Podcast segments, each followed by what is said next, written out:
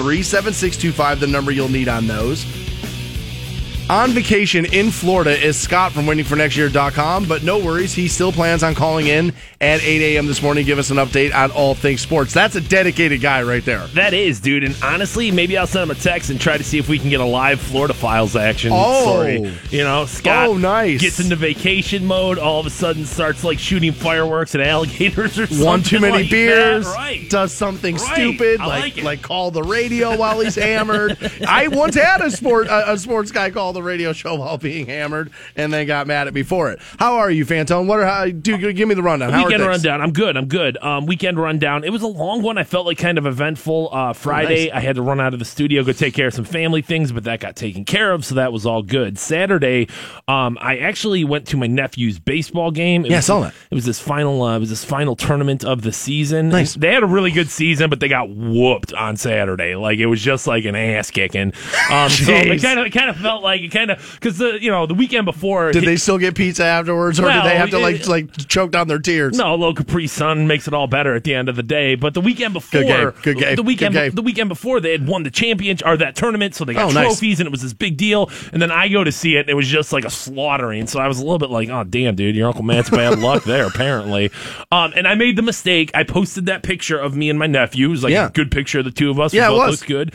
Um, but I didn't make it clear that that was my nephew. So there were people who were like, "Dude, did you find out you had a kid from like eight years ago?" And I'm like, "No." No, my brother has had children.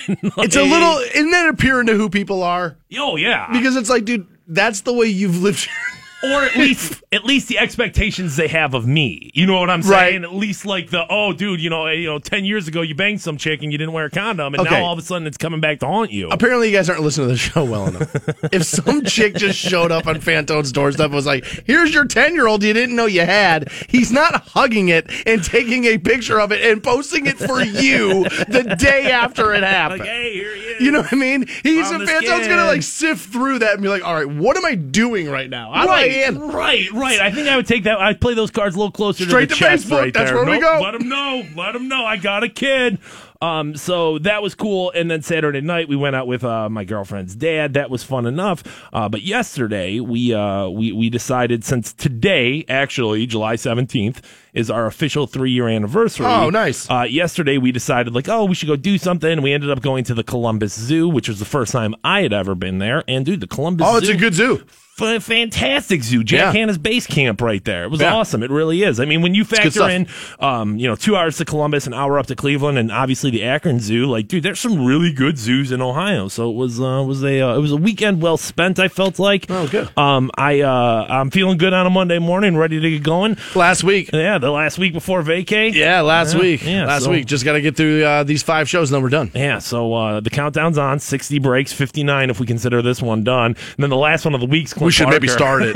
last one of the week's Clint Parker, so he'll take care of the heavy lifting. Then we're down to 58. What's the story with you, buddy? All right. So uh, last week we had spent about a half hour on the program talking about swamp ass. Yeah. Right. Yeah. And we I, and I had forgotten that we had run that best of in the five a.m. hour this morning. Okay. And so people would like sent me like texts and like all stuff, you know, and, and messages all throughout the show telling me products that I should, you know, that, that we should use for this because I had said I'd never really had been like a gold bond person.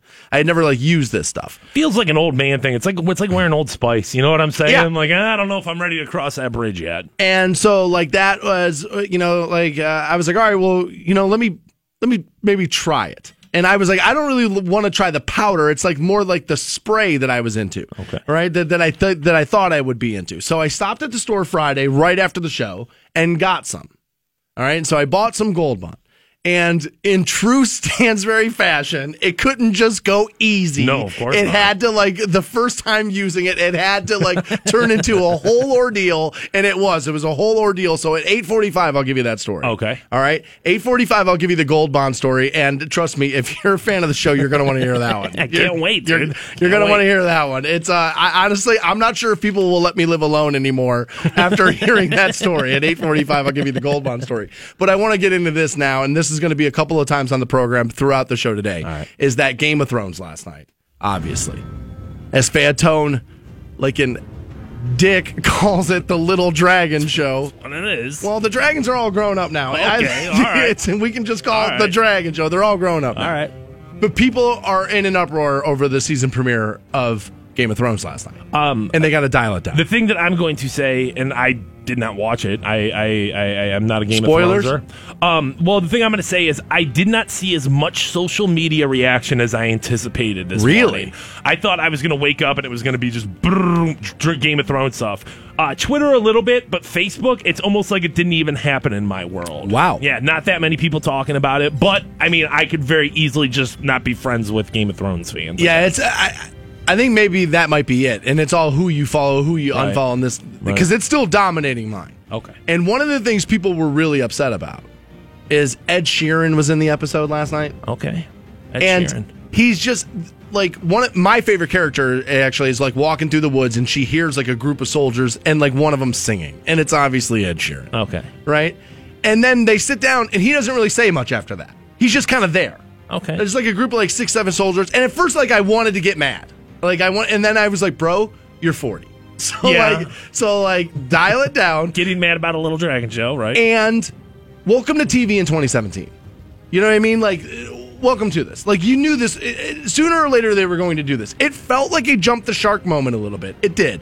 But again, they didn't have him sword fight. They didn't have him do this whole or thing. He's just kind of singing in the woods. And then when she sits down and starts talking to the other soldiers next to him, he kind of shuts up at that point. So it wasn't. It wasn't like he was the star of the episode. It They wasn't. didn't cram him down your throat. Okay. It just happened to be there, and you could tell it's like, all right, he's a fan of the show. All of the actors from the show are all from across the pond and all that. I'm sure, you know what I mean? He's probably got a connection to one of them, probably banged half the female staff. now, you know, it's probably one of those things. now, when Ed Sheeran was there, was like the song. Was I it, don't know it. Was it like forced in there? Was it like you know, or was it a natural part of the plot? Was it like if it wasn't Ed Sheeran and it just would have been a generic actor sitting there strumming the guitar playing, would it have still made sense? Yeah, it could. That scene could have easily been in Game of Thrones without Ed Sheeran. Okay, well then everyone needs to calm down. For me, it's still like, dude, are seven guys going to sit around? One of them just going to like harmonize? I don't know. I like, I've never had that happen. I, I see on the streets of Philadelphia, they'll light like you know garbage cans on fire, and Rocky runs by while you're singing. So I guess you, you know. got you got to think that like in times before we all had cell phones, like the ability to play guitar and sing would be like massively entertaining because you're just you know yeah, there is no iPod in Game of Thrones. Right, right, yes, right. yeah, absolutely. okay But and then I kept hearing this. Like, I know you don't really watch the show, but there's a character everybody loves. His name's Tyrion Lannister, and he's a dwarf and all that. Okay. and he's like, every, yeah, you. I mean, Okay. even people that don't know the show know that, I am and everybody loves him. And he didn't do much last night, and so people are like, oh my god, they've reduced him to nothing. Well, no, dude, it's the first episode of the season. And if you watch this show seven years in, you should know what they do. They set the table first episode every this is the season premiere of the show every single time. It's all they do is set the table. And people are all mad that Daenerys didn't land on Dragonstone and then just unleash fury. Well, of course not. It's like sex. You build, build, build, build, and then you ejaculate. You don't do it the moment you take your pants down. No. Or if you do, you don't get called again. right it's gonna be bad um is this an example of people feel so passionately about this that no matter what happens there's gonna be people who feel like Yes. they're being like you know Obviously, slighted that's going to be some of it. And in the interest of full disclosure, I will tell you that I walked away happy with the episode because my favorite character kicked ass all last night. I mean, the episode started with her killing a room full of like 50 people. jeez I'm a I'm an Arya Stark fan. Like that's who I that's I that's like my character. So like I liked it because she kicked ass last night. oh she's kicking ass out there okay That's what I've been saying about the show for weeks. It's all the women that are in positions of power that are like kicking ass now. It's part of what makes it good. I uh I thought it was excellent. I don't know what people are bitching about. The Ed Sheeran thing, I will admit, felt like a little bit of a jump the shark moment to me. It did. He wasn't up there playing like an ed sheeran song right this was like a game of thrones appropriate song Yeah, he didn't like sing "Don't." Like it wasn't that. Like um, that would have been yeah, kind of cool like- though. But No, it wouldn't. Have. No, that would've would've been made bad. No sense. So long No, as yeah. it was like a song about dragons and tales of old, then fine. yeah, I'm pretty sure they were drinking there. about wine that you sip out of like a you know a, a cow's ball sack bottle or whatever they do. I don't know. I don't. Yeah, it was. Uh, but I thought the episode was great. I don't know what people. I, I just think it's one of those things that people just like to hate. Um, of course, and like I said, people that feel really passionately about this, and not to throw this my, my into my world, but like pro wrestling fans are the same way, where it's like you're so passionate about it. It is kind so- of the same thing. You're so smart about being a fan that like you think that you could write it better, and when you start getting into that of like, well, they didn't give me exactly what I wanted. You can never write Game of Thrones. You're not going to enjoy it. You can You're barely not. keep up with it, let alone write it. As a matter of fact, as a guy, a, a writer, I well, I don't know him, but I a, a guy I like, Jason Whitlock, was like, you know, they've ruined Tyrion Lannister. He hasn't been in a whorehouse in two to three seasons, and it's like, and, and so I respond. I, I can't believe it, but I responded to him and I said, Jason, I said, of course not, because we're seven seasons in. I know Tyrion likes whores. I know that. So I assume when they're not showing him in his off time, that's what he's doing. They don't need to establish that anymore. It's development. If the show's still doing the same thing in season seven that it was in season one, your show's in trouble. You gotta move. What season is this for us? we probably do need to find something new. I don't know. Our boss took the day off today, so I'm sure he's sitting down listening, going, That was six minutes on Tyrion Lannister. It should really be three. this is why we have to rethink every last thing on the wheel. Listen to one show in four years. He'll rethink the whole thing by tomorrow afternoon. I guarantee it. We do have Incubus tickets. I'll pass those out at 9.30. That show July 25th out of Blossom. More Stansbury Show right around the corner. Hang on. 1069.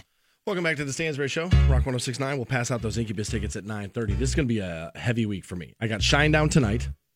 That's going to be a late night. I got Diana Ross tomorrow night. That's going to be a late night.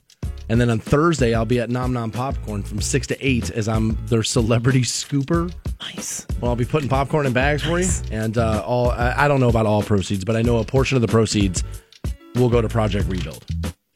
Greatly appreciated there, buddy. So Um, I'll be doing that Thursday night. I uh, I'm, I'm excited. I mean, Shinedown tonight obviously is Yeah, going to gonna be a good good time. Uh, Diana Ross, I know, is one of your all time faves right Love there. her. So if there's you know Yes. if if there's ever been a reason to like, dude, ah, I got to stay out on a school night, Diana Ross for you is is is on that card, and uh, you know, hey, a little uh, little charitable action there from Stansbury is always appreciated. You know, Gene Simmons used to hit that. Really? Yeah. Really, Diana? Yeah. Really? Yeah, Gene Simmons used to hit that. I'd love to be Eskimo Brothers with that dude. I mean, honestly, She's like dude, 90. I'd still do it. The 70s must have been a crazy time, man. Diana Ross, Gene Simmons banging it out. Yeah, that was like a thing. He was like pretty, he was getting pretty serious about her for a minute.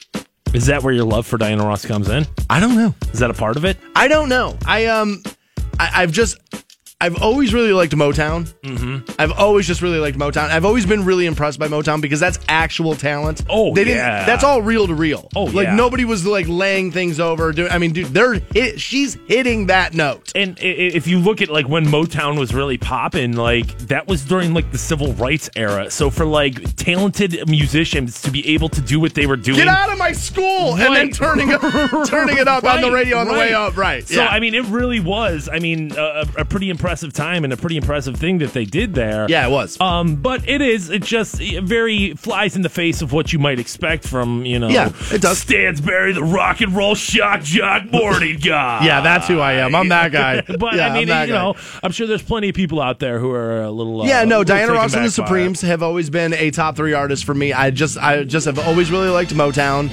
and um, I just, dude, the music's just good. It's just, just good. You know what I mean? So she's at the Hard Rock Rocksino tomorrow night, and so will I be.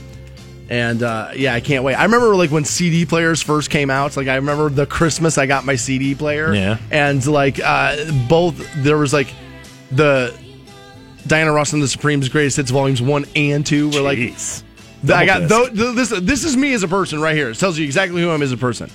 So like I got those with it, and then my brother bought me the Use Your Illusion albums from Guns N' Roses. Those were like the first four CDs I had for my CD player. Now, did you have to hide that Diana Ross? No, by that time I was allowed to come out of like the musical closet. I was Okay. around ten. It was around eleven years old. We're finally twelve years old, somewhere around there, where my parents finally gave up and said, "We get it." I'm not saying from your from your parents. I'm saying from your Oh. friends who are going to kick your ass for listening to Diana Ross and the Yeah. Supremes. A little, I guess. I, I want to sit here and be like, I've never been that guy. I've always been, uh, you know, uh, willing to stand by my choices. but obviously, in ninth grade, I wasn't. So yeah, I think there was a little bit of that probably. I but a lot of that was true with Kiss too. Like none of my friends like Kiss either. They were like, guy, they would always look at me and go, dude, this ended 20 years ago. Why do you like this? I don't know, man. I wish I did know. But I am uh, I'm excited to go to the show tonight, Shinedown. Do you know what I love about rock shows is that What's you that? get beer and you get good looking women. Yeah. All right. Yeah. And uh, and so I, I I wanted to get into this before we all head to Shinedown later. Okay. Apparently, science has now figured out how long you can look at somebody or stare at them. They say before somebody finds you to be creepy.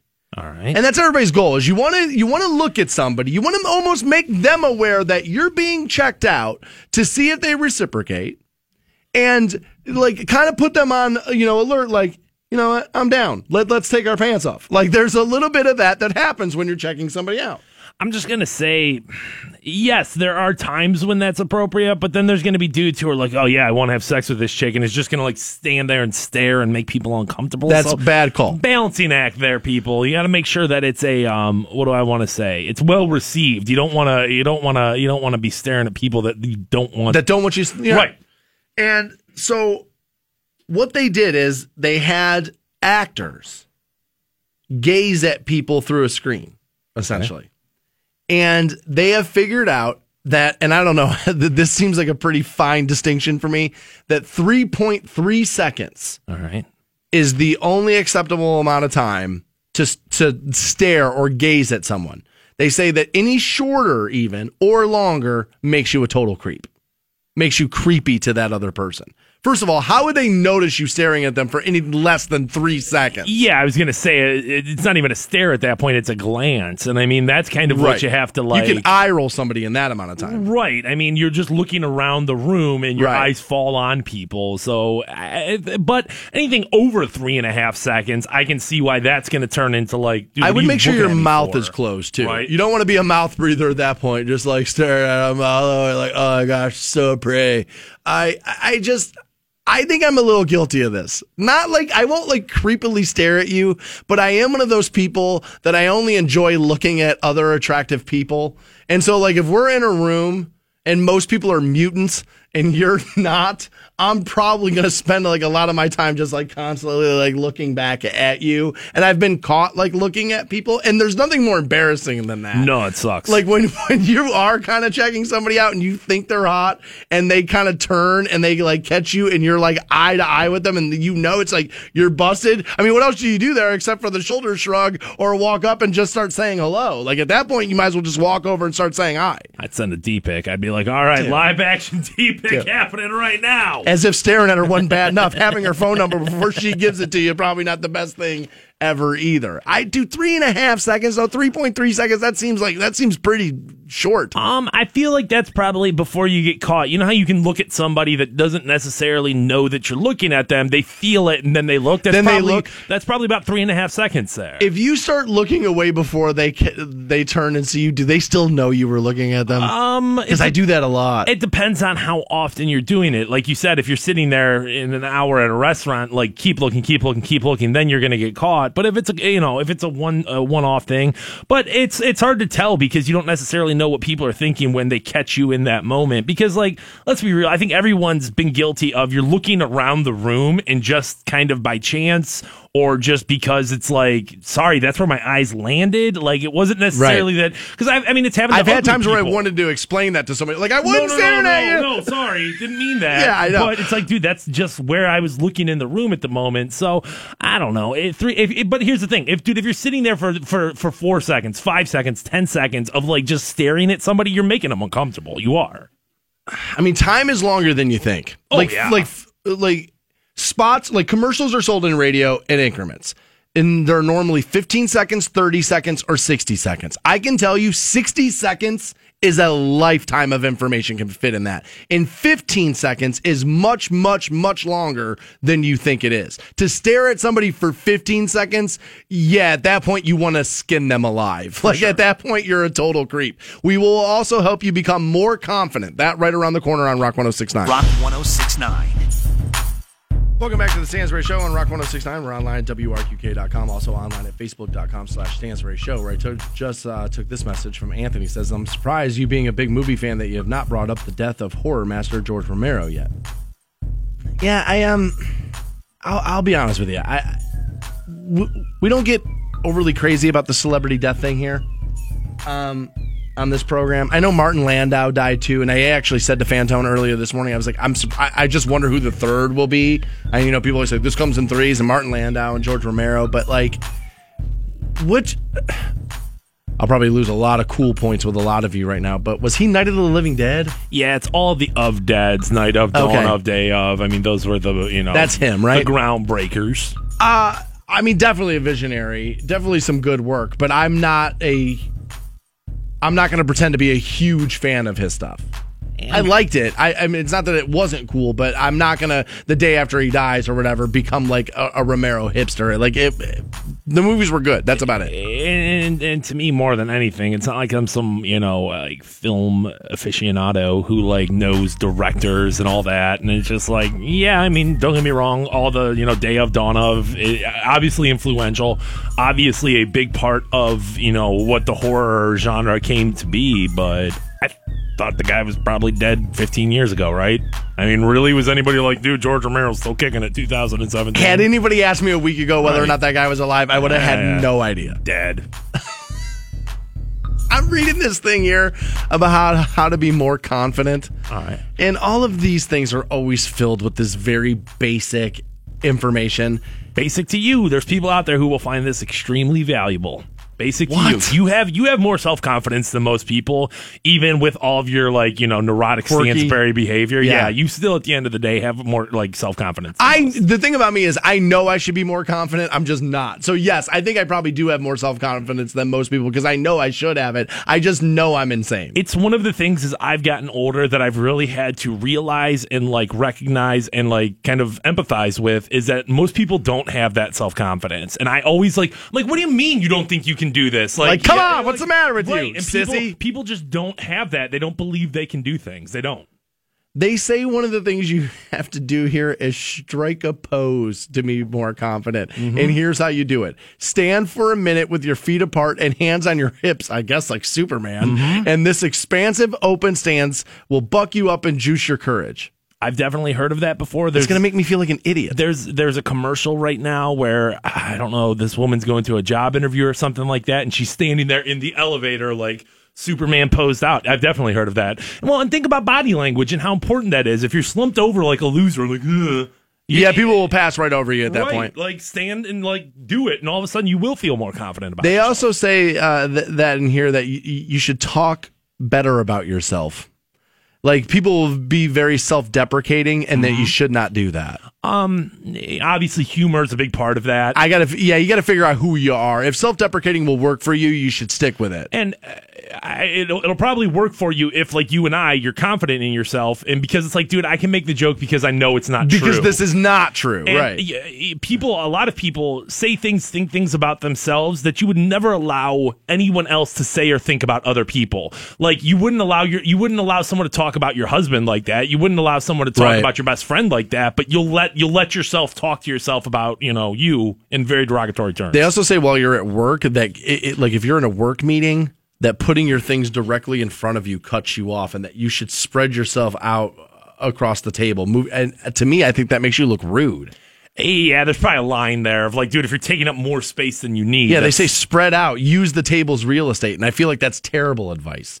I, I feel like that you're going to look rude at that point. Like you don't care about other people's, you know, boundaries and that kind of thing. I don't Well- think that makes you confident. I think that makes you a dick. but rude and confident aren't necessarily exclusive of each other there i mean like you can be rude and still be confident Yeah, but they should be. You sh- you should try not to be. There, there's a line. You should try to be confident and make sure you're not being rude because you can be one or the other. You can be both at the same time, but you can be one or the other. And what we want out of society is for you to be one and not the other.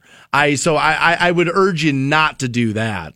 Uh, I, I wouldn't just be spread like if your boss calls a meeting, don't just like put your feet up on his desk, spread your things out all over the place. He's gonna be like, dude, this guy's a you're not confident. You're an idiot that doesn't understand. There's a difference there. Like you can be like people think they're confident. It's like no, you don't have any self awareness that you're doing something wrong right now. There is a difference between being confident and being well arrogant or you know unaware of what you're doing there. But I, man, I guess you're right. I guess most people just I, I don't want to say most, but I guess a lot of people just aren't self confident and just don't have that. What a That'd be terrible. a tough a tough go of life like you just don't you feel more frozen in the moment than like hey i can positively impact you know a situation and i think I, honestly i think it's a lot of people i really do Wow, that's crazy, man. I, I, I feel for you. That would be a hard, hard way to go through life.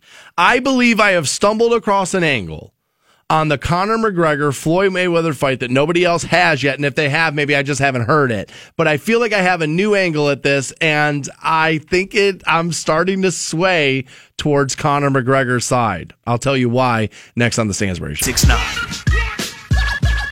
Welcome back to the Stansbury Show, Rock 1069. We'll pass out some Incubus tickets. That show's July 25th out of Blossom. We'll do that at 9:30. At 8:45 this morning, I'm working backwards now. 8:45 this morning, I'll throw myself under the bus for the maiden voyage of Gold Bond spray that uh, we were we were talking about swamp ass on the show on Friday, and people were like, "Dude, just buy Gold Bond, you sissy." And like, we get you don't want to buy it, just use the self checkout. So I did. I went to the went over to the Walmart there, used the self checkout, and I went home and I applied said spray before going and playing some golf. But it didn't, of course, in true Stansbury fashion, it did not go off like well. There were there were a few issues and I'll tell you that story at 845, and we'll talk to Scott from waitingfornextyear.com at 8 a.m. this morning. I should make you aware of this um, because I wasn't made aware and, and till a little late, but apparently, dude, we here at Rock 1069 are going to put somebody on the stage and have them open up for Pop Evil at the Goodyear Theater in Akron. wow it's news to me I thought that was awesome. I thought that's a cool move. So you can send your info. I mean, I, I got to pull up this pinned thing here. If you want to open for Pop Evil, go to facebook.com slash rock1069. You'll see this post. But uh, apparently, send three audio songs to info at goodyeartheater.com. Deadline for those submissions is Wednesday at 10 p.m. well hopefully you're not just putting your band together right now like you know what we're gonna do we're gonna open for pop evil hopefully not um, and dude great opportunity for a local band Huge. Yes. Obviously, you know, New Turd Tuesday. We featured a ton of very talented artists in the uh, in the local area. yeah, so, we should have tied this into that. Damn, damn. But they have an opportunity here. So, Yeah, that's You know, if you guys have ever been on New Turd Tuesday, I'd recommend you send your stuff in. Yeah. Apparently, we'll, we will announce the winner Thursday morning. And then you perform Friday night. The show's Friday. So send your stuff in info at goodyeartheater.com. There you go. It's pretty cool. It's a pretty good song right here. I, I- I'm not a huge Pop Evil dude. I'm really not. Even though I have like good stories about them, I'm not a huge Pop Evil guy. It's a good song. I liked um, Deal with the Devil. I like that Okay. one. I like that one. That one was all right. And whatever the one about his dad dying, the, Oh, yeah, yeah, the yeah, Shade of Gray or whatever the hell that one was, I like that one too. Uh, I, They're um, all right. I mean, they're uh, they're pretty good for what they do. when I was working up in Michigan, they're a Michigan band and they're very big up there. Like they're a, um, a guaranteed sellout. And uh, we did this like, sound like it. they did this like with a with a hot tub with Pop Evil, and we gave it away at my boss's house, and he had a pool. And at, by the end of the night, dude, everyone's tripping on mushrooms, swimming around in this pool with Pop Evil. It was a good night. It was. That sounds like a good night. it was, it was a good time. I Holy lie. crap, dude! Your boss wanted to meet listeners, huh? Interesting. What I do, believe in you. Was this up their first record? I think so. 155. Yeah. Monster You Made was a decent song too, I guess. I mean, that was that was pretty good there. I don't mean to say I guess. I mean, Monster You Made was pretty good. Yeah, they're not the worst at what they do. They're not. They're not. I think I've stumbled across something about this Mayweather McGregor fight that nobody else has yet. And Oh, if somebody else has made this, then I'm sorry. I just but this hit me this morning. And I've been one of these guys saying McGregor's got no shot. That Mayweather is a technical boxer. He's hard to hit. Now he doesn't have knockout power. So it could go the distance. And but he's a great defensive fighter. So people are like McGregor's not going to land a punch. He's just not going to land. And I just don't believe that in an entire bout he won't land a punch. And Conor, I will say this, can hit you hard. And Floyd, not used to being hit, if Conor hits him hard, I think he can hurt him. But I will admit that there may be issues on landing multiple punches in a row. I will grant that because of how d- you know how technically sound Floyd Mayweather is. But nobody, and I mean nobody, is giving McGregor a shot. Like if you bet this fight, you can't bet Mayweather because you'd have to bet a million dollars to win any money. The odds are so in Mayweather's favor. Nobody's giving McGregor a shot at this. And it hit me this morning. You know what this reminds me of? The Electoral College. Remember? The math was done. They had the map. Every news outlet had the map. He can't win. She's only she's gonna win in a landslide. He can't win. I fell for it. Fantone fell for it. All of us fell for it. No shot he wins. Bam. He won. And I'm wondering now if we are not setting ourselves up for another one of these where everybody thinks they have it right. All the experts have it right. And what we're not thinking of is that it's a fight at the end of the day. And if McGregor gets a hold of him and hits him hard enough, he can knock him out. And that in the fighting world, stuff like this happens. Um, if it was just regular stand up fighting that McGregor was accustomed to, I would agree with you 100%. But it's boxing, and I feel like it's just going to be. I mean, you can say that, like, you know, Conor's got knockout power, as have the 42 dudes that, that Floyd Mayweather. Mayweather. I mean, it's not like That's those dudes are scrub punchers. It's a like few of those guys could hit. Yeah. it's, it's not like it's not like they picked you know Fantone and Stansbury to go fight Floyd Mayweather. He fought some of you know the best boxers available on the planet when he fought them. I mean, like fought ah, 48 guys. Right, Well, right. I mean, not 48 guys. He fought a couple of guys multiple times, but he's been in 48 fights professionally. He's 48 No, right? I believe I have his record right. I just, I wonder if we're not setting ourselves up for, oh, there's no way, there's no way, there's no way, there's no way, and then bam, out of nowhere. I also worry about this. People worried about fights being fixed. And I don't know if Mayweather would care if they scripted this to have McGregor win. I don't know if he'd care. You lose the you lose the undefeated thing, but not really. Because people are looking this as a as a circus sideshow. I'm not sure this will hang around his neck the way like losing to like Pacquiao would have. Right? Because don't people look at that as like a boxing loss, where people are going to look at this as like a circus loss if he loses? I could be wrong about that, but I, I'll take your point. Do you feel like this is a fixed fight? I worry that it could be. To be honest with you, yeah, I do. I don't know if it is, but I worry that it could be. I know, like, I don't know both these guys, but I feel like you can kind of tell who both these guys are. And I don't think either one of them care about that. I think they'd both be sold out for the money tomorrow. I, I think they would both sell out for the money and and be willing to fix the fight. I don't know if it is, but I I think you could. I don't think either one of these guys has substance as a person. I think they're both very shallow and could be swayed by dollar signs. And so I think the fight could be fixed, which makes me worry that it that it may be. Um, I'm surprised. I really am. I figured with something this big and this like you know the it is a circus. There's no doubt about it. But um, boy, what an insult to sports! Like what an insult to sporting fans! Like if this is like a fixed bout, I mean, uh, you put all this pomp and circumstance behind it, and. I- I'm not trying to take it into that world, but at least WWE tells you it's fake. It's fake, You right. know what I mean? Like at least you know walking into it, like, well, it's fake, and that's fine because they acknowledge that. But if that's the case, and, and I mean, like, just I, I, as a as a fighting fan, I would feel like, dude, is all this fake? Like, what am I what am I spending this money for?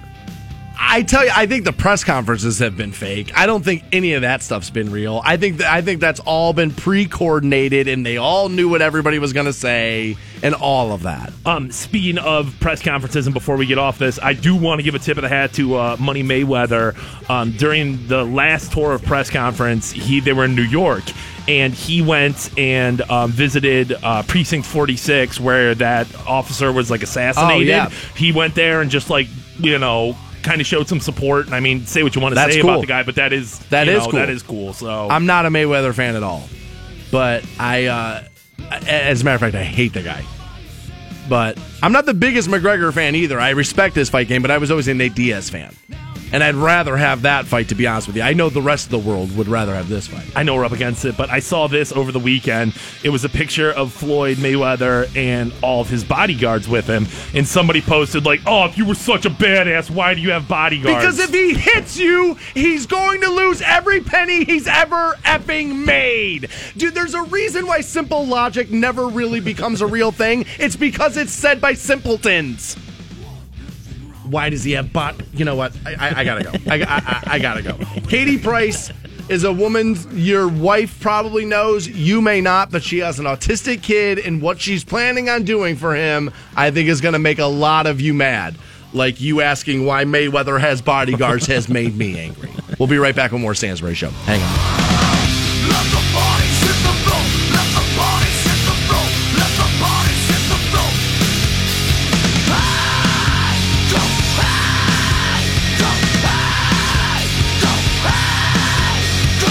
Canton's Rock Station, Rock 1069. Welcome back to the Stansbury Show, Rock 1069. Online, WRQK.com. We have Incubus tickets, July 25th, that show, Blossom. We'll get you hooked up around 9.30. Also, uh, have some interesting porn stats for the Bible Belt coming we up at are. 8.30. Porn stats. We'll give you those. Scott from waitingfornextyear.com will join us at 8 as well. So I read this and I read some of the reaction. I don't even really know who Kate Price is, but apparently she's like a celebrity over in the UK. All right. And she's on like a TV show called Loose Women. All right. And I'm assuming it's because they just are running off at the mouth, like, and that's what makes it loose. I don't think it's like, hey, here's a bunch of whores on stage. I don't think that's what it is. Probably. I think it's like the Chew or like the View or like one of those type things, right? I was going to say Real Housewives of the UK, but what, Ah, maybe. whatever. Maybe. Hey, what are we? What are we talking I, yeah, here? I don't know what the show is. All right, but they were uh, doing an episode of the show, and apparently, this woman, 39 years old, has an autistic son, highly functioning. She says, and she admitted that while being a mother, that has thought about the fact that when her son turns 18, I guess he's 16 maybe, that when he turns 18, that her and her husband have kicked around the idea in conversations with one another about buying their autistic son a prostitute Oh. oh. so he can experience sexual pleasure in his life. And at first I was like, you can't do that. Because I thought about it like from my standpoint. Whereas like, dude, if my parents would have taken me to a hooker at 18, why are my parents involved in my sex? Yeah. Weird. Yeah. Strange, wrong. But I wasn't autistic. Right. You know what I mean? And I, I was just saying about sex on Friday on the program, and I'm right about this, that it's not a want, it's a need. You need it, it's primal. So at some point, if you're unable to get this for yourself, like if she starved her kid to death, you'd be like, horrible mother, lock her up. Yeah, but I mean, people can go their entire lives and not have sex. Can you go can you go your entire life and live a healthy life? I don't know about that. Every study I read says you're healthier, you're more confident, it's you live longer, you enjoy life more. I mean, there's a million benefits to having sex. But you can't. I mean, you can survive. Like it's not like air where you're going to die without it. I mean, you can survive. I guess technically you can survive. In my opinion, you cannot live. And those things, I know that they're different, but they're both important. And I have never raised any child, let alone a child with like a a need in that manner. Okay.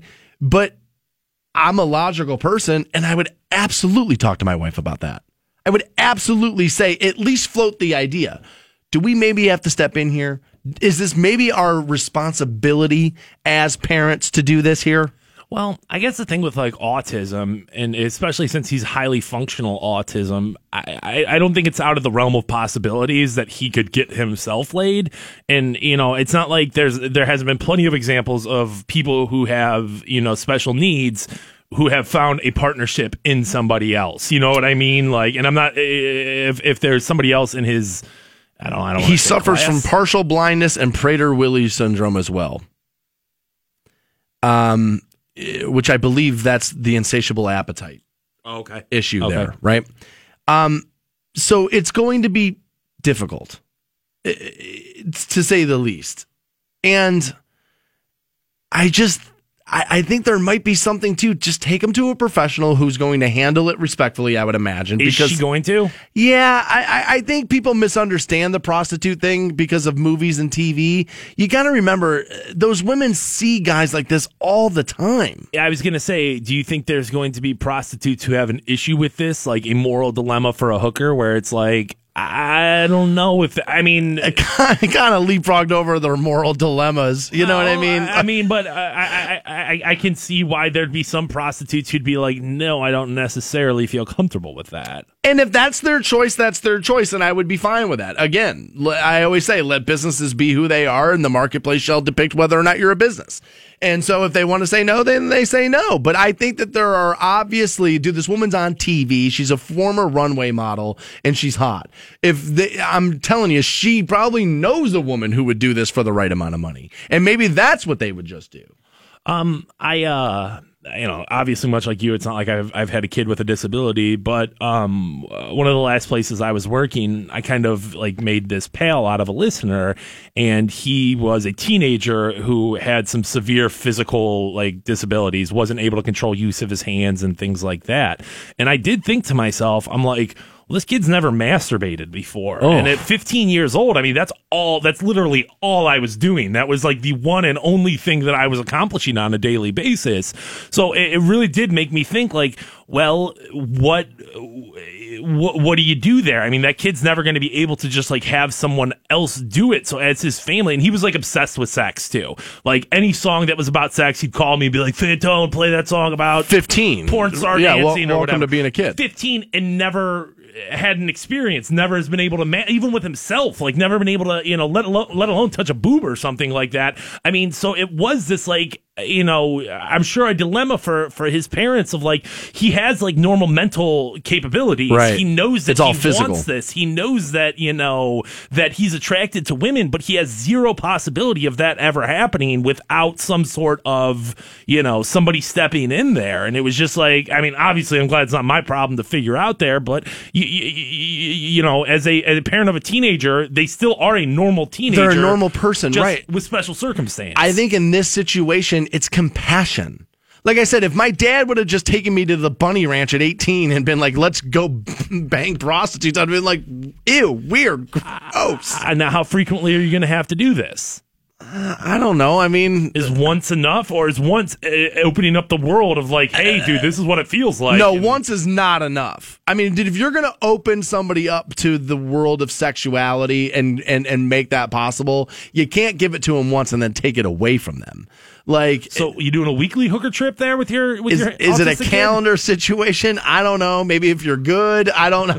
I don't. I don't know how. I Fantone. I don't know. You're asking me questions I don't have the answers to. I don't know how many gold stars it takes to get a prostitute. But I guess this woman's been under fire before. She's referred to her children as d heads in the show. Like so, this must be like like a Real Housewives type thing, where she's like kind of yeah, because it says here that like the cameras were following her around, and they had she had like called her kids like little d heads. Yeah, parents cuss at their kids. the well, Nate, she didn't even cuss Adam. She was like talking to the husband. Oh, and then well, called then him yeah. that. It's like, dude, people get. What do I always say? Stop with your fake morality. You talk this way about your kids too. Don't get all upset about somebody on TV who's doing it because they're not living at a higher standard than you're willing to do yourself. You big old fake phony liars.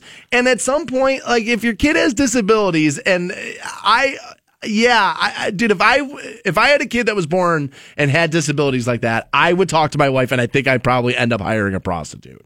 Yeah, you know, I just think it's one of those things where it's like, if you can't fend for yourself, somebody has to step in and help you. And I, if it was my child, I would step in and help my child. I apparently have a completely different take on Game of Thrones than most of you last night, and uh, we'll recap. We'll, we'll do that together next on Rock 1069. Dan Stansbury, Matt Fantone. Just kiss your fruitcakes. The Stansbury Show Chilling in the studs with my dudes. on Rock 1069. Hey guys, you never have to miss a moment of the Stansbury Show on Rock 1069 ever again. Download our free 1069. Welcome back to the Stansbury Show, Rock 1069. Sold out Shinedown show later this evening. Look forward to that.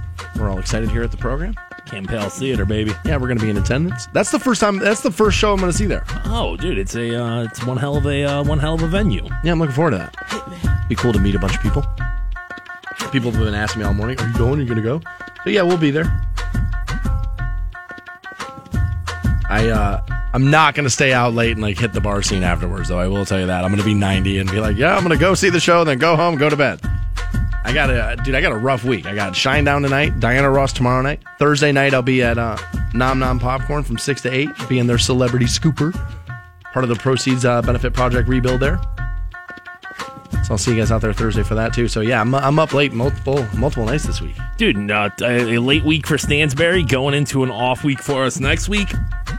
You uh, you, you need to you need uh, what do I want to say? You need to be reserved. You need Yeah. to you need to be careful with your energy. That's right, and the money, and the money. That's more important there. I have less of that than I have energy. Surprisingly enough, Jeez. amazingly enough. 845. I'll tell you an embarrassing story about applying Gold Bond for the first time. Can't wait. Did not go well. Oh, that we'll, we'll, we'll, chalk that up as crash and burn. I'll give you that at 845. If you're uh, like me, you're a Game of Thrones fan, and season seven premiered last night, and people freaked out. And I knew this was going to happen before the the episode even aired. There's something that happens when something gets this popular that no matter what you do, you didn't do it right. It's your favorite band's fourth album. You Right. know what I mean? Like, oh, dude, no, you, it's not as good as the first one. Right. right. It's like as soon as you get this popular, you can't do anything right. And I don't know why. As a matter of fact, I do know why. People are surprised that a that a show that is notoriously known for being slow that season season seven started slow. Why are you shocked by that? And I'll tell you why it is. We no longer want cliffhangers. We want to watch seven things in a row. Right. And so you got one episode of Game of Thrones last night, and you didn't, you weren't able to do what you what you have been doing with Game of Thrones since the last time it was on, which is watching them all in a row. See, had they given you episode one, two, and three last night, you would have walked away going, "That was awesome," because you're now a binge watcher, not an episode watcher. That's why you're unhappy this morning about what happened last night. That's why. Because watching television has changed in the seven years that Game of Thrones has been on. Game of Thrones didn't change. You changed. So they did not release all 10 episodes? No. No. Okay, that's to say you got to wait till next Sunday. That is tough for people. I honestly, I, I tip of the hat to Game of Thrones for it. I'm not a fan, but I, I appreciate that. I think people, and that's a big part of the reason why I don't binge watch anything, is because you lose appreciation for what's happening in front of you um, because you did just sit down for three hours and just tear through something. You got to remember, too, and uh, That's why you don't like this anything. isn't this isn't you know my show. I don't care whether you guys like this or not. But like this is a series as opposed to a movie. With a movie, you've got two and a half hours to get through everything, dude. This is the seventh season of Yeah. Game of Thrones, ten episodes per season. So you guys are on like the sixty third hour of like uh, entertainment from this program. Yeah, there's gonna be some slow moving times, dude. Sixty hours plus of entertainment, like. Yeah, there's going to be some times when it's like, well, they just talked. The entire show is chess. It's not checkers. Like training day. It's chess. That's what the, that's what the whole show has always been. It's what it's always been. And like I saw guys last night bitching about there not being enough naked women in Game of Thrones, which honestly, if that's what you're watching Game of Thrones for, you're a loser. like honestly, like if it takes naked chicks to get you into dialogue, there's something wrong with you. You, want naked chicks? Go to the internet. That's what Pornhub is for. I don't need Game of Thrones. I've never seen the sex scene in Game of Thrones that was like, oh my god, that's hot. Ever. I've never seen like when a girl takes her top. It's just part of. It, it's like, oh yeah, it's a hooker laying around a whorehouse. I don't get turned on by it. It's just like, oh yeah, that's part of the imagery. Like so, bitching about there not being naked women last night. I don't, dude, what are you, 15? Yeah. Get a National Geographic and go to the bathroom. If that was the only access you had to seeing a boob, then, Then I'm you're a like, loser. okay, well, I understand it, but I'm no. trying not to spoil the episode for people because if you haven't got, if you DVR'd it last night and you, and you want, still want to go home, I'm trying not to give too much away. But if you thought Daenerys was going to unleash hell last night, you don't understand the show. You haven't been paying attention to the show. And, you know, I, I, I read this last night. You know, it's season seven. We don't have time to waste. You know, they already announced season eight. Oh, I thought this was the final season. I No, from was- what I this was it. understand, if I'm reading this right, they came out this March and said, nah, dude, we're going to have to come back and do more. We're going to have to come back and do two hour episodes. Now, it is a little on the rumor millish. But if I'm reading this right, DB Weiss, writer of the show, David Benioff, on March 12th, 2017, like the seventh season, season eight will be shorter than previous seasons, consisting of six episodes due to the smaller amount of story content and increased production values and time required to film episodes involving lar- involving larger set pieces. And let's say season 8 isn't happening. Let's say this is just a rumor and they're not doing 8 and 7. Well, then this is the final set. So of course it's going to be slow. Because the end's got to be great, not the beginning. So yeah, if all that's left is for Cersei and Daenerys to go at it, what do you think they're going to get into it in the first 20 minutes of the, of the first episode of the finals? I just, I don't understand. And it's all because of the binge watching. We've become too impatient. If they would have let you watch four of them last night, you'd been like, this is the greatest show ever. But your appetite is greater now than it's ever been because you're not used to watching one of something and being and, and having that be enough. You want what you want and you want it now because that's what you've been trained and conditioned to want and what you get. Now, admittingly, I am an Arya Stark fan and it was a pretty good Arya Stark episode. So I will admit that walking away from it that I was pleased because my character got to do some cool stuff. But this pretending that it was any different than any other season premiere they've had is craziness. And, like, yeah, dude. I mean, I'm a big John Cena fan, but I'm not going to be like, oh, dude, Randy Orton, he's out there with the WWE title. It's all terrible. Like, relax, guys. It's going to be fine. Little Dragon Show's going to be all right. Jesse tweeting in says IMDb has a full listing for season 8 of Game of Thrones. There it is.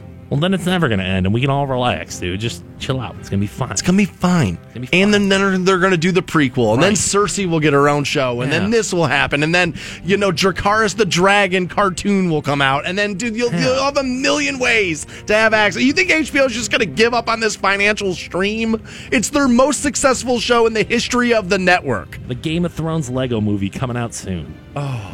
Right? It's only, it's inevitable. I did watch Lego Batman over the weekend. Pretty good. Uh yeah, I mean I shut it off, but it is good. Okay. It's one of those things I was like, dude, what am I doing? I'm too old for this. But yes, it was like for those those movies have to be good for both the dad and the son. And I would say Lego Batman was both good for the dad and the son. Yeah, absolutely. Not good for the 40 year old sitting there killing skunks in his living room. No, I was like, dude, what am I doing?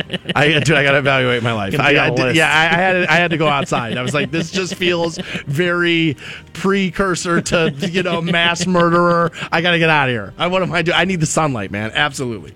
Scott from waitingfornextyear.com is vacationing in Florida, but has agreed to do the segment as always. That happens next on Rock 1069. Dan Stansbury, Matt Fantone, Just kiss your fruitcakes. The Stansbury Show Chilling in the studs with my dudes. on Rock 1069. Hey guys, you got Stansbury here for the Waikem Auto family. It was about far from Waikem, and I absolutely. Rock 1069. Welcome back to the Stansbury Show on Rock 1069. We have Incubus tickets. We'll get you hooked up around 9.30 this morning. And also 8.45 is when I'll give you my very embarrassing gold bond story. Joining us the way he does every Monday morning at 8 o'clock is Scott from waitingfornextyear.com. This is a very special episode, however, as he's on vacation and still willing to do the program. My man, thank you so much. He is there, right? I believe so. Scott? Are you there, buddy? Scott, We had just talked to him.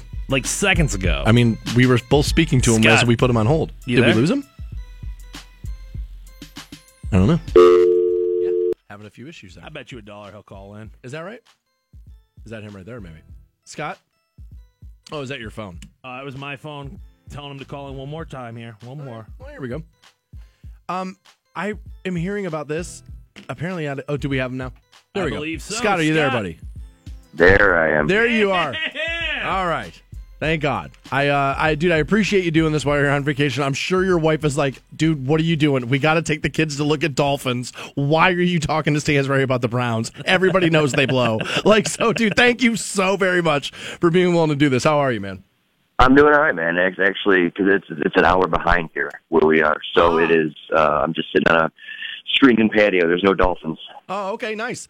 Well, dude, I hope you're enjoying your vacation. Um, I'm going to ask you this. We'll start here because this is like the big sporting event that's going on right now, uh, or, or that we're talking about right now. Do you, is there any shot McGregor beats Mayweather, or like no shot at all? I mean, if you, I, I, I don't think much of a shot, but every time I see these guys talk, and and that's what's what's great about boxing, you know, in a way, is is the promotion up to it. Yeah, a lot of people can't stomach it, but you know, some of the, the trash talk and stuff is is some of the best in sports. Um, you know, so I I hope he has a shot because I think it would be a hugely impressive upset if he did. But I just think that they are limiting it to just boxing, and then Conor can't do much else, you know, of his MMA arsenal. Right. Um, you know, I just, I just don't. I think the the odds are really stacked against him. I think the odds are stacked against him too. I agree with you, but I made the analogy this morning that the last time I was told that a guy had absolutely no shot whatsoever, he became president. Right? You know what I mean? Yeah, I I mean, mean, yeah. Well, no, I mean, I mean, just think. I mean, it was the same thing when you know with with Rousey, right? I mean, the last, Right. you know, she was rolling through those those you know competition, and she was a hugely massive favorite. Now, again, it's kind of apples to oranges in a way because they're both Sure. doing MMA, but uh, yeah, no, I mean. You know, unfortunately, it won't be the American public voting for Conor. You know, it'll Right. be it'll be you know three judges. You know, that'll unless assuming he can survive the the rounds, will be forced to kind of judge upon that. We've seen some pretty, you know, conspicuous, you know, judgments on the on the boxing side of things lately. Um, you know, so when you when you when you put the when you add human element to it, you know, maybe there's there's a chance that he can he can do something, but it'll be incredibly impressive if he can one last, you know, all the rounds and two, you know, come out with a victory. I would agree. I, I I think it will be tough. Mayweather's a great defensive fighter. I think McGregor definitely hits hard enough to knock him out. People say he won't land a punch. I think he will land punches. I don't think the fight can last very long without him landing. I, he will get. He will hit him. I, I'm not sure he'll ever get multiple punches in a row there because of the defensive ability of Mayweather. I, I I also want to ask you about this. Another, uh, dude, we're just in the like kind of the doldrums of sport right now. But FS1 and Fox Sports have kind of like launched this new thing in association with Ice Cube called the Big Three. It's half court basketball. It's three on three, and I got to tell you, it kind of works on TV. It, it's um, you know, at first like the play's a little slow, and you can tell it's not NBA basketball. Do you see an opening here for an emerging league? Uh, the my only gripe is it's not live. Yeah, um, my- me I, I think not having I think having sports not be live Tape delay's is, crazy. is, is Yeah. insane in 2017. I would agree. Um, I mean, even even the Olympics, you know, kind of find that out the hard way, um, and that has a traditionally older audience.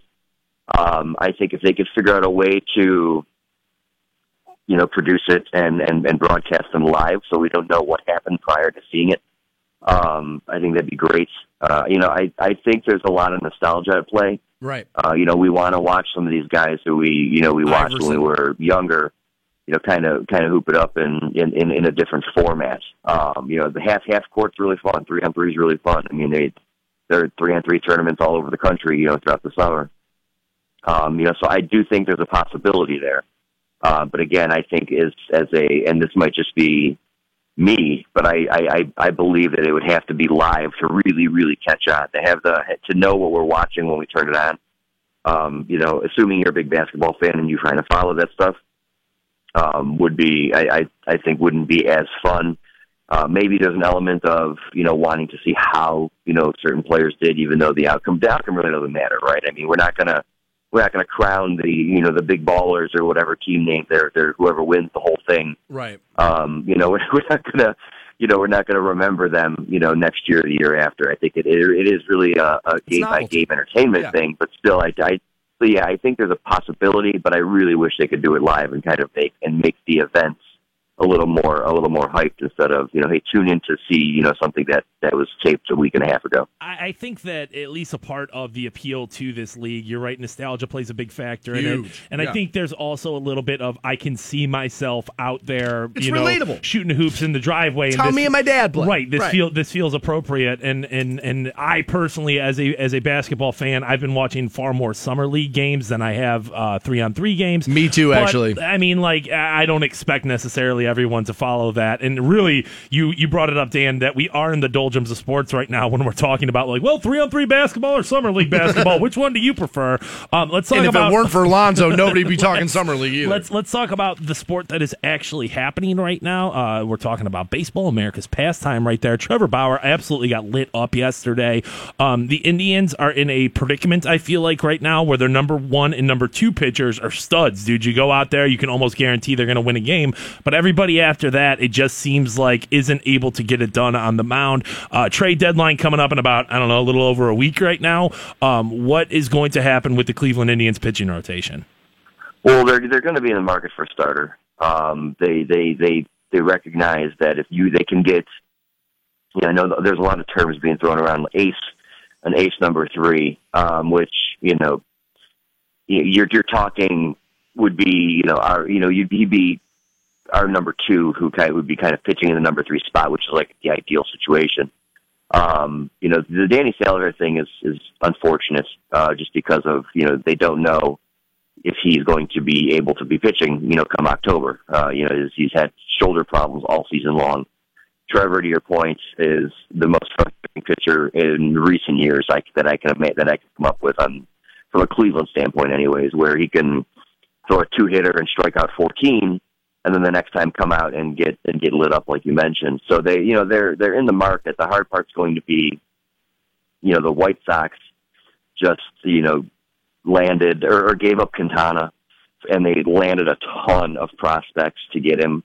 Um, you know, you're having teams that are now having that who are having pitcher injuries. You know, similar to Cleveland, who might be wanting to pay up. The Yankees are one that that comes to mind. You know, so there's a lot of there's a lot of demand as as as you can imagine for a starting pitcher. So it'll it'll be interesting to see what the Indians can you know can afford. You know, there's a lot of Sonny Gray rumors, the kid from Oakland. Um, you know, some people are talking about Marcus Stroman from from Toronto if if they could swing a deal with um, Mark Shapiro there.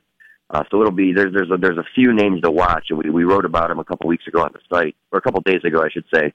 Uh, you know, our Indians coverage has been you know even though it's the doldrums, I, I give those guys a lot of credit because they've come up with a lot of different ways to look at the sport, and you know, but it is it is starting pitching that the Indians will will want to at least attack on the you know, before the trade deadline. Some people will talk about catcher. I don't think they'll make a move there. And then the issue is going to be, of course, what are they going to give up? Because they're, they're, uh, Mejia, their catcher prospect, is one of the best in baseball, depending on what list you look at. He's anywhere between like three and six. Which, so when you when you have that, and we love our prospects in Cleveland, so it'll be it'll be interesting to see what uh, what they give up and or or what they other teams want, I should say, in order to uh, pry away a pitcher from them. Yeah, the tribe obviously made a big move when it came to prospects last year, and they landed Andrew Miller. So I feel like now is the time for bold action. Now is the time to do something. And if you want to get a Sonny Gray, if you want to get an Alex Cobb, if you want to get a guy like that who's legit going to be a starter at the number three position there, um, you're going to have to give up something of value in return. I know everybody's like, oh, we'll just trade him Tyler Naquin. I don't know if that's necessarily Nobody wants work. Tyler Naquin. Um, one of the names that I, I, I feel like is going to in- inevitably be brought up when it comes to a trade with the tribe um, is uh, the Leviathan uh, Bradley Zimmer. And do you feel like that the Indians would be in the right to make a trade for a young guy who could be the face of the franchise for the foreseeable future? Um, do you feel like that would be a smart move? Depends on who they get. I mean, if they can get a guy with two and a half, three years of control, um, you know, at a, at a decent price, I think you have to do something like that. Um, you know, but if it's a, if it's a one year rental, you know, you're not doing it for Jonathan Lucroy. Um, and that's and that that's going to be where the, the the tough thing's going to happen. I mean, Zimmer has single handedly, you know, changed the defense in center field for the Indians. I mean, outfield defense last year was among the worst in baseball. You know, and just and they and they made the World Series. And and it really reared its ugly head, you know, in the World Series. Don't remember, you know, Naquin had a couple of those drops in center. Uh, there were games where they had to put Carlos Santana in left. Um, you know, what I mean, and, and that those are those are not ideal situations. Now having Michael Brantley back obviously helped. Uh, Lonnie's been playing when healthy, uh, really great ball, you know, at the plate and, and, and in right field. And Naquin's defense has been off the charts. So they're, they're, you know, he's saved a lot of runs. And when you have a team that has had, you know, you know, I don't want to say had trouble scoring runs um, because they're they're among the league's best in scoring runs, but they've had games or stretches where the runs aren't exactly coming as much as they should, giving the you know the guys that they're putting in scoring position. Having a guy like Naquin can can win you a baseball game, or uh, I'm sorry, like Zimmer can win you a baseball game when things are tight. So, I you know I think they'll be very hard pressed to get rid of him, especially since they traded Frazier last year. Um, you know they were they were they were the two prospect outfielders, and then the Yankees wanted Frazier for Miller, and they and they got him, and, the, and he's playing very very well for them right now, given his situation. But I think they'd be really hard pressed to move, given their the lack of depth they have in the farm system at outfield, that they would move their top two outfield prospects in back to back years. We're talking to Scott for waitingfornextyear.com. Before we let you go, buddy, I want to go back to basketball real quick. LeBron has been sitting courtside at Summer League games, and he has come right out and said some very complimentary things about Lonzo Ball, current uh, LA Laker, which has, of course, the internet rumor mill buzzing that LeBron wants to go to Los Angeles and be a Laker. Now, I, of course, want LeBron to be a Cavalier. I don't think he will be after this season. I think he's out. That's just my opinion. Um, but even as a Cavs fan, I got to tell you, LeBron and Lonzo on the same team in Los Angeles. I mean, it's good for the NBA, right? I know it's not good for Cavs fans, but it's good for the NBA, right? It would definitely be good for the NBA um, in terms of viewership, in terms of getting that franchise back into some sort of level of Matter, respectability right? after uh, you know after all the years of of, of horrible basketball. And I know there's going to be a lot of Cavs fans who, who are listening say, "Who cares? You know, if if if if LA is a good franchise, I mean, the league cares. I mean, it's the second biggest market Right. in uh, you know in, in in the country, and when you're talking about revenue and things like that, having a respectable franchise in your cornerstone markets is uh, is is very very important. Now, I wish they could figure out a way to do that without having to take LeBron James from Cleveland. Um, you know, there's been horrible years of mismanagement, and they've they've had lots of chances, and they just have not you know capitalized upon them. Um, you know, I don't I don't begrudge anyone for going out there and watching Lonzo or any of those kids playing summer Right. league ball. Um, you know, he's he's just as you mentioned as we talked when we started the phone call. I mean, he's he's the guy to watch in that summer league. So that LeBron James is watching him. I don't know if that's indicative of anything LA related, as much as he's the star. I mean, he did it. What he would have done it with Ben Simmons. Right. You know, I mean, uh, you know, there's you know, and Ben Simmons is uh, is represented by Clutch, and but that doesn't mean that doesn't mean he's going to Philly. Um, you know, so there's there's a lot of young talent coming up that I think LeBron is very interested in. And and something worth pointing out is LeBron's also trying to get Lonzo Ball to join Nike and ditch the big baller brand thing. So I think there's a lot of wooing going Ah, on, Okay. much like much like when LeBron was hanging Nice around point. Calipari's team in Kentucky to try to get John Wall to come. You know what I mean? There's Okay. a lot of there's a lot of reasons, you know, business wise that LeBron would be wise to have um, you know, a guy like Lonzo on his side. And I and I think, you know, and and well and, and Lonzo's playing the game pretty well. I mean he you know, you wore you wore Nikes a couple games ago, wore Adidas the other night. I think he hit Steph's on a couple days ago, and now he had a you know a D, you know so he's he's I think he's playing the free agent card a little bit on the shoe thing, and I and I think uh, LeBron being out there has just as much to do with that uh, as it does you know potentially moving to LA. Hadn't thought of that. That's a great point, as always, by Scott from waitingfornextyear.com. My man, we are done with you. Go back to your wife and kids and finish out your vacation. We'll talk to you again next Monday. All right, man. Talk to you. We'll see you soon. More Stansbury Show right around the corner. Hang on. 1069. Welcome back to the Stansbury Show, Rock 1069. We have uh, Incubus tickets. We'll pass those out 9.30. The show on the 25th. That's out at Blossom. We'll get you hooked up here shortly. Somebody just told me that the Irish Exchange in Canton closed. Yeah. I didn't know that. Yeah, I um I know they were having some sort of issues. I think there was like a tax audit issue, something. I didn't and know that. yeah, it was I believe over the weekend or late last week that they uh, decided to close it down, board it up. Irish Exchange, no more. That's sad. They had good sandwiches. Um, yeah, I mean, obviously it's a Canton institution, so uh, you know I think plenty of people are kind of bummed about it. Um, but much like the Giesen House, you know, you can say like, "Oh, dude, I can't believe they closed," and it's like, "Well, when was the last time you went?" Right. Like, yeah, you can't believe it, but they need money. That's true.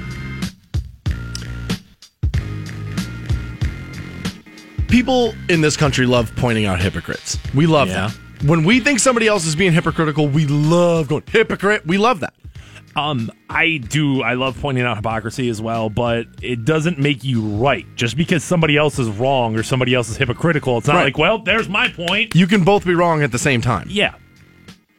but there's new numbers put out by Pornhub, and I'll get into this towards the end of this. But Pornhub needs to be careful about how much data they're releasing to the public, and I'll tell you why here in a little while. But Pornhub reports that the Bible Belt is the largest consumption the, are- the states with the largest consumption of gay porn in the country. Hmm.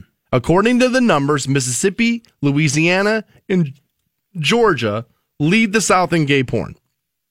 The state with the highest percentage of gay porn viewers in the nation is Mississippi at Really? 5.6%. Would have never guessed Mississippi. Really? I mean, California is the go-to answer there. You know what I mean? It's a, a far more progressive place. Uh, you know, the, it led the way when it came to gay marriage and stuff like that. California for sure. 5.3. So not far off of Mississippi, but Mississippi is the highest of the southern states. But as a whole, the southern states are large gay porn viewers. Now, I'm not totally surprised here. When people tell you to stay away from something, it's normal. A lot of times, I don't want to say normally, but a lot of times, what it is, is I'm into this and I wish I wasn't.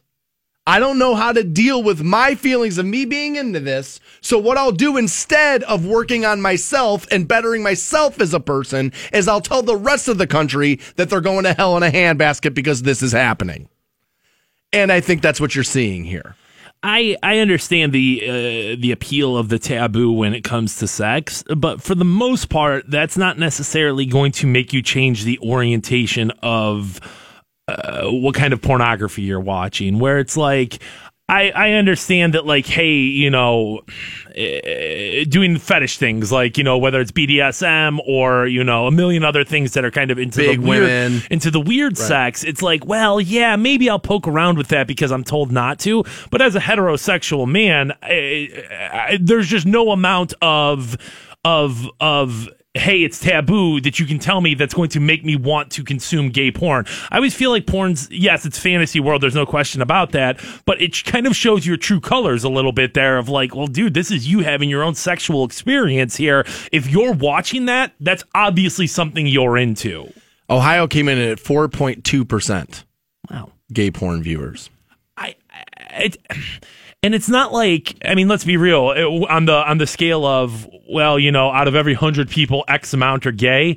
It's not like it's going to be any different in Ohio than it is in Mississippi, right? I mean, there's the same amount of gay people here as there are there when it think. comes down to it. Now, closeted homosexuals, then yeah, you might have a case of like, well, a lot of Oh, people in, live, Sou- in the South, yeah. right. A lot of people live in the closet because of their their fear, but like, Honestly, I dude, a lot of people in Ohio live in the closet out of fear too. People like to pretend Ohio's this big, huge, progressive place. It's not. Like, it's really not. Like, I, I tell this story all the time. I was pro gay marriage in 2007, 2008 on the air when I was doing afternoons. If you would have read my my uh, listener email then, your head would spin at at the anger and vitriol that came from that. So we got to stop pretending like we've been this state that's just like hands across America. We love everybody. We're not. Ohio's not that place. It's just not. I know the cities are, but you get outside of those, it's like anywhere else, man. You get into the rural parts of the state, and dude, this is backwoods country in Ohio. And look what happened here.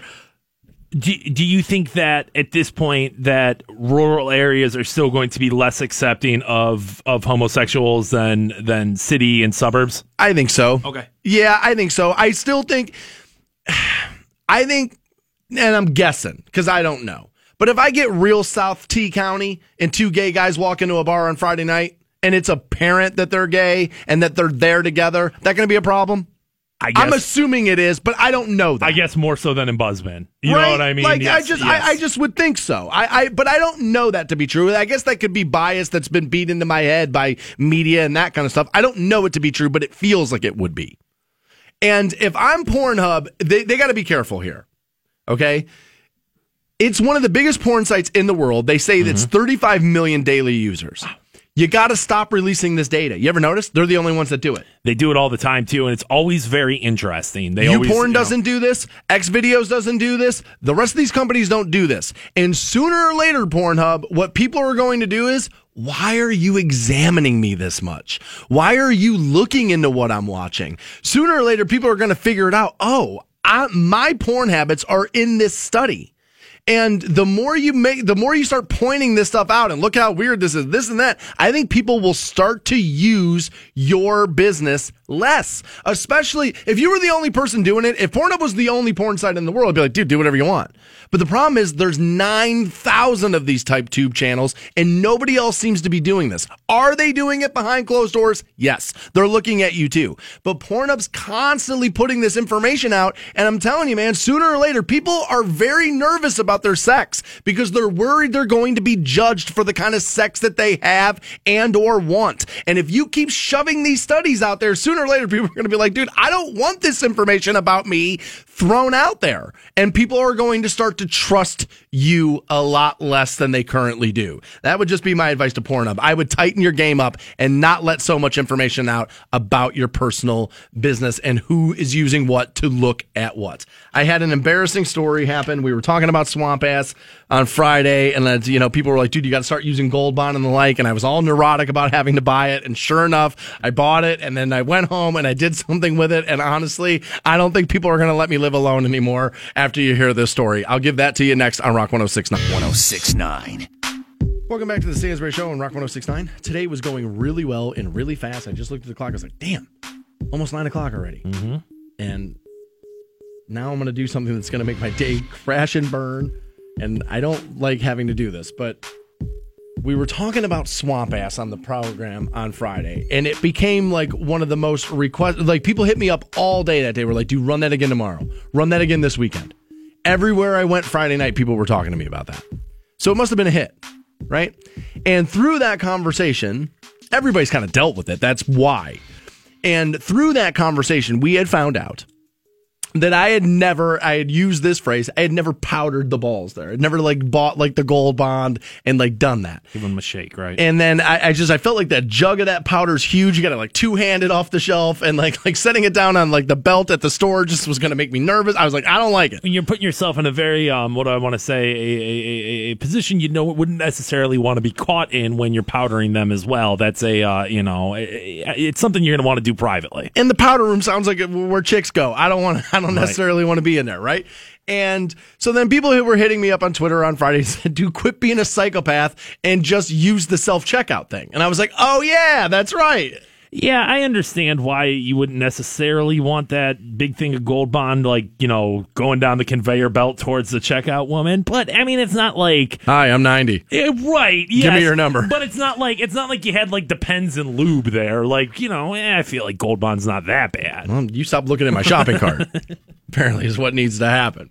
So I was like leaving the office, and I was I, I knew I was going to be at the golf course at some point. Right. I was like, "Oh, it's going to be hot. It's going to be muggy. What a perfect test to take the gold bond out for a maiden voyage would be the golf course, right?" Of course. So I stopped at the store on my way home. And I get into the aisle where all this stuff is. And Jesus, there are a lot of options for this. Right, dude. Just going down there with all the other geriatrics, just Stansbury, and he just said, "What kind of Gold Bond cream do you use?" Yeah, you can get a copper sleeve for your wrist and gold bond in the same aisle. It's like, dude, it's literally, hey, your life has passed you. It's that they don't even do the number. The aisle don't have a number. It's just, it's just the Grim Reaper and the sickle, like the scythe or whatever the hell that thing is. He's just standing there. Just looking like the Sons of Anarchy logo, and your life's over. Like that's what the aisle looks like. And so I go in there, and I'm like, all right. And I don't, I didn't like the idea of a powder. Okay. Because I was like, dude, what's just gonna happen? Whatever, there's just gonna be like white powdery substance in, in my drawers all day. Nah, don't like it, can't have it, don't want anything to do with it. Right? So then people were telling me, quit being a psychopath again, just use the spray. Okay. And it's like a deodorant type spray type thing, I guess. And so I go in there, and sure enough, there's like a thousand options. So I was like, well, I don't know what to do. So I just pick one. I was like, all right, well, you know, whatever. I'm just snatching one and we'll go. Yeah, I was gonna say I don't think it matters that much. You just get one of them, and hopefully it works for you. So I got in the what is like I don't know, it's like the brown bottle Gold Bond Ultimate Men's Essential Body Powder Spray Nightfall Scent. Okay, well, that all sounds like the right stuff there. You went with name brand. You didn't go generic or anything No, no. like that. You went with a spray which you felt more comfortable with, and the nightfall scent. I, uh, I, I'm sure it was, you know, very masculine and rugged. Ah, little urban. Okay. smelling on, Okay, that, okay, on right. that side. All like a little bit too close to the black ice air freshener for the Ah, okay. car. Little little too close to that for comfort for me personally. But that's not the issue. But I'm glad I went name brand because people were telling me that apparently your pores can get blocked by this stuff Jeez. and it'll stop you from sweating altogether. People have had to go to the hospital. Jeez. I know that like the actual powder like has caused ovarian cancer in women before. Like as a- Really? yeah, like it's it was a pretty big issue there. Um, where I think Johnson and Johnson like baby powder was sued for it because I didn't you know know that. it was eh, causing issues in women.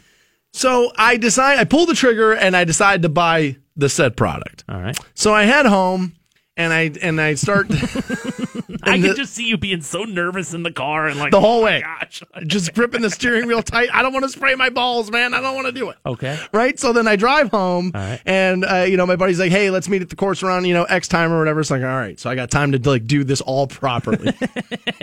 dude, it's gonna be like, psst, psst. it's not like it's not like this is gonna be a huge ordeal. But no, okay, dude, all right. everything in my life is a huge ordeal. Okay. dude, when you're neurotic, man, everything takes all you got. Everything. And so I was like, all right, we'll take a shower. Mm-hmm. So I showered all the way down. Now, Fayetteville was telling me on Friday, he's like, dude, pull the hair dryer out and like dry them down. I was like, nah, nah, nah. First of all, I don't even own a hair dryer. you know what I mean? Nah, I'm, I'm not, I'm not, I'm not doing that. Well, you want to get all the way to dry before you start applying any sort of powder. You got to make sure they're really dry because the last thing you need is just to kind of towel dry them, and then you know you've still got that feeling of like moisture in there. I, I have a lot of questions about this stuff still. I'm- I don't think I did it right. Right? So I'm like in the shower and I'm starting to like freak out. it's like I'm like washing my hair and it like hit me. It was like in 90 seconds you're gonna have to spray your balls. I was like, I don't want to. Don't make me do it. And so I'm like in the shower, like freaking out about this, right? So I get out and I'm kind of got the towel. I'm kind of doing, you know, mm-hmm. the shimmy and the shake there, getting everything dried off, right? Mm-hmm. And uh, is anybody else thinking about my naked body shaking around? yeah, welcome to Monday. Ah. Welcome to Monday, right? And I had said on Friday about the spray that I was nervous about it because I was afraid that I was going to well like the sensation of it and that I would become a gold bond addict. Okay. And that I'd, I'd have like a keychain version where I was just spraying down at commercial breaks and all kind of thing. I was like worried about what could happen there. Right? So sure enough, I get fully like dried off, and it's now spray time. right. so I I open the medicine cabinet and I pull it out, and I went to go press it, and I hadn't unlocked it. I was like, damn it! I was like, I thought I was going to be done right there, and now I, so I had to like twist it open, and so we sprayed down, All right. and sure enough, it's unsettling. It, it's dude, it's a little cold. It's like uh, it's it's got any like CO two type Mm-hmm. thing. It carries that like winter is coming vibe. Right, like a spray on sunscreen where it's like, ooh, it's a little chilly there. Yeah, it's a little Okay. unsettling, Okay. right? But then I was like, ooh, that, I don't hate it, right? So then you get a little bit more liberal with the with the applying, with the application of it, right? And I'm this is so bad. I'm not exactly sure the system of or how much or where it goes and where it doesn't go, but I will tell you this: at some point, my right foot ended up on, on the bathroom counter for the spray down. Okay, so like there I am, one foot on the ground, one foot up on the on the kitchen or uh, I'm sorry, bathroom like counter. Don't do this in your kitchen for the love of No. God. Do not. No, no, no. You can see right out to the parking lot from my kitchen. I'm So you, you, you've got the Captain Morgan going. Okay. All right. Yeah. All right. Yeah, I got a little Captain Morgan. Got a little captain in me, right? As I as I got the foot up on the sink. And so then I take the can and we start spraying the undercarriage area. and here's where it went bad. It went bad a long time ago, dude. I had forgotten or I didn't know. Apparently I had a small unseeable cut from some manscaping issues, and I got some night scent gold bond in that, and the floor's still a little wet from the shower, and I got one foot up on the kit uh, on the on the sink, and I like almost like fell backwards. I had to grab like the shower curtain, and I just thought to myself, "This is how it goes." This is how it ends. 15 years, esteemed broadcast career, and the line in the Canton repository will be Stansbury died spraying his balls down. It almost felt fitting and sad, and I was like, "Oh my god, I have hit the you can't live alone stage anymore." I was like, dude, all of a sudden that I've fallen and I can't get up. It's no longer funny. It's like, yeah, dude, where is life alert? Somebody give me a button. Dude, Gold Bond should come with a life alert button. Is essential. You know what? I'm not talking about this anymore. I feel like I'm going to be single for the rest of my natural born life. Now let me ask you this: one more, Yeah. one more Yeah. Should I see like a white coating on body parts from this? Yeah, I mean, you're spraying that powder onto it, so I don't think it's clear. You're spraying that powder, so yeah, there should be a little, a little like powder there of, of, of, of you know where you applied it. Okay. So, yeah, I wasn't sure. I was like, what, am I spraying it too close? I will say this worked. Did you? I was gonna say, did you try it again? Did you like it? Are you gonna do it again? Oh yeah, I, I, uh, I dude, I, I took not one but two showers yesterday. Like I said, I've become an addict. I'm like a goal. I, I'm gonna try all multiple kinds. I'm getting the I'm getting the yellow can today. I can't wait. I'm I'm telling you, I'm gonna be a gold bond. At somebody get me a gold bond endorsement. I'm happy to do it. oh my god.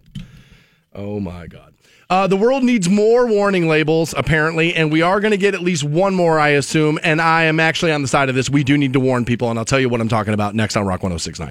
Dan Stansbury, Matt Fantone. Just kiss your fruitcakes. The Stansbury Show Chilling in the studs with my dudes. on Rock 1069. Hey guys, you got Stansbury here for the Waikem Auto family. Whether you're looking for a certified pre-owned or new car, Waikem is the place you need to be checking out. You can do so in person at the Waikem Auto Mile, West Tuscan Lincoln Way between Canton and Massillon, or do what I did, start online at waikem.com. If you're in the market for a new car, let's check out Waikem Mitsubishi. As right now, they have the 2017 Mitsubishi Outlander that was voted the 6 9.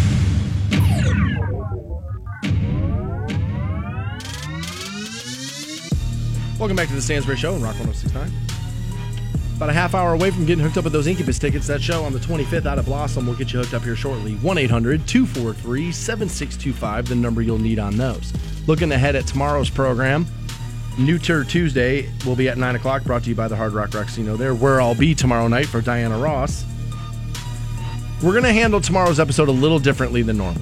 Normally, what we do is we play you like a top 40, like maybe rap, hip hop, like top 40 type song. Then we play you a country song, and then we kind of play a rock song and a local if we have it. Tomorrow, we're going to do an audible, and we'll start the episode with New Prophets of Rage, which that should be pretty good. It's Rage Against the Machine and uh, like Cypress Hill and uh, Chuck D, right? And like that that whole thing. That show at the Agora was so good. I was so happy I worked that. So we'll start with their new song. And then Fantone actually has been on me for a few days about this new country song. He's like, dude, and I haven't heard it yet. But he's like, I'm telling you, man, he's like, this is the song for New Tour Tuesday for country this coming Tuesday. And I said, dude, I trust you. So if you feel like that's what it should be, I'm, I'm, I'll, I'll yes, we'll do it. Oh, we'll be kicking the dust up for so sure. apparently it's new Brett Eldredge. Mm-hmm. And then to end the program, what we will do is we actually will play you a little bit of both of the new Kid Rock songs. It's got two of them out now, and uh, his show August sixth, Tom Benson Stadium, part of uh, part of the Hall of Fame festivities there. That's coming up soon. Yeah, right around the corner. Like August 6th, dude. It's Yeah. July 17th. He- God damn. he and Toby Keith will be here any minute. Kicking dust up. I like That'll be cool. So we'll play a couple of Kid Rock stuff. Speaking of, heard nothing but good things about, dude. The Hall of Fame looks like everything's uh, going according to plan. Should be no issues as we uh, as we get into Hall of Fame festivities. That's good. Did Yeah. you see they put the gold seats in? I did see that That's as I was driving by this morning. It Yeah. seems like they're working nonstop now. It seems like there's the- always somebody out there. Th- They just have been a little unlucky. I was a little worried about the timeline just because, dude, it's been so rainy right? lately. Oh, Like, dude, it's been this whole summer, man. It's the story of the summer. Yeah, I mean, it's just it- it's been a rough up and down golf season. Uh, you know, as a guy who likes to play golf, it's been rough for that because of the rain. So when you're talking talking construction, I was I was a little curious about whether or not that was going to have any effect on that. So it's good to hear that they're thinking about opening, And uh, this is just or that they will be open. This is, you know, me always trying to champion things Canton, and, and certainly the Hall of Fame being one of those main things. I saw a a, a, a story in the repository, and uh, Hall of Fame President Dave Baker was talking about how this, you know, Benson Stadium will be the best pro or the best high school sports stadium in the country. That's you know that was his thing that he kept harping on over the weekend, or the story that I, I read over the weekend. And in it, he was talking about how uh, you make a connection with your coaches in life. And as a young man, as a young woman, you connect with those coaches. And throughout life, you kind of continue that, that, that, you know, connection. That's there. true. Um, and he talked, he said something, you know, he's like, I've been all over the country and it's not the chemistry teachers, it's not the choir teachers, it's your coaches that you keep coming back to. Well, over the course of the weekend, that of course turned into like, oh, what do you hate chemistry teachers? Oh, what do you hate the fine arts programs? Dude, the guy's making a point. Relax, quit taking everything so seriously and let the point be there. I would think most football players, yeah, that when they're done and they graduate, they probably have a stronger connection to their offensive line coach than they did the guy teaching them Beowulf. Why is that so hard to understand? And uh, I, I, I, I mean, it's not like it's not like David Baker came out and said, "You know what? F chemistry class." Did that's not even in the remote like sense of what he said, but that's totally what it was being presented as. And it just people just want to complain about something, so I want to complain about them. Yeah, that that seems like a little nitpicky for me.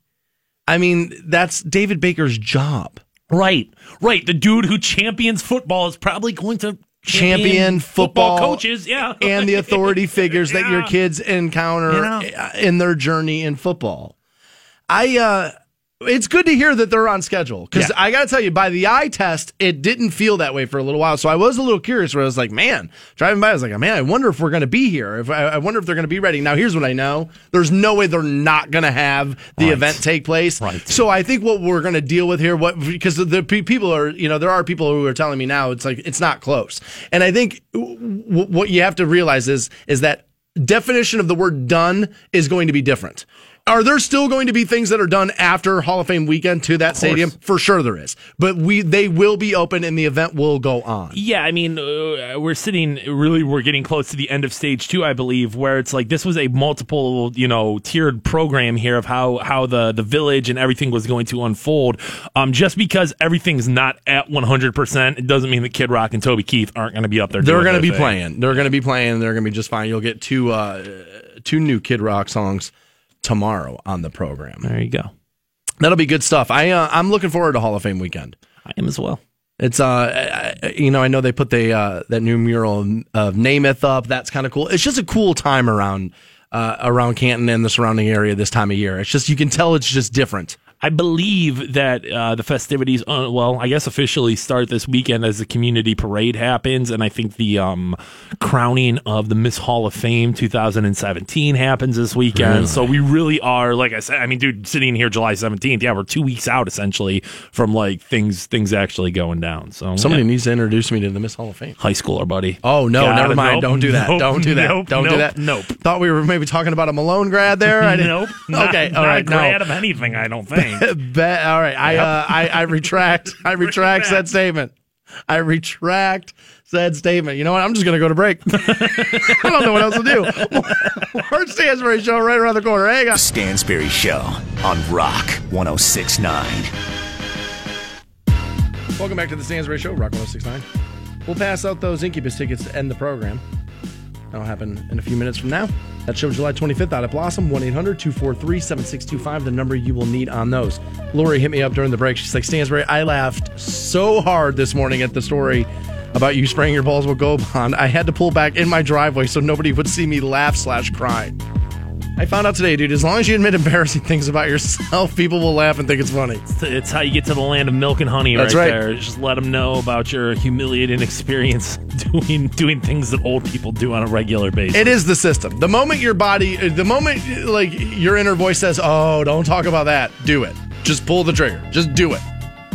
It's never been like the great thing that I thought of. It's never been like this really great point that I've had. It's always like the off the cuff stuff when people stop me in the store, dude, when you couldn't remember the words to the Pledge of Allegiance, I died laughing. It's always that stuff. It's never like this great thing that I spent all this time preparing and planning for. It's always like, oh yeah, and then you said this. That's how it works. They went inside, man. If you missed that story, it will be up shortly after 10 a.m. at WRQK.com in the podcast. It was pretty funny. I have to admit. Almost dying in my in my own bathroom alone. The broken skull was pretty funny there. A guy sent me this article and said, "What do you think about this?" Knowing that I still bartend a little bit here and there, and uh, this is all about how you should no longer just send a woman a drink in a bar. Okay. And I agree. Yeah. He, he said to me, "He's like, what do you think about this?" And I, now I work at a concert venue. I work at the Agora in Cleveland, and um, it will. That's a venue, so it's not necessarily a bar. So there's a very good chance people are at the bar for two seconds and then walk away. Right. The amount of times a guy has flagged me down and said, Yo, dude, you see that really cute brunette right there? It's like, yeah, dude, I'm stuck behind the bar. You don't think I know where all the pretty girls are? Like, come on, I know exactly where they are. And, you know, I say, yeah, whatever, you know, this, that.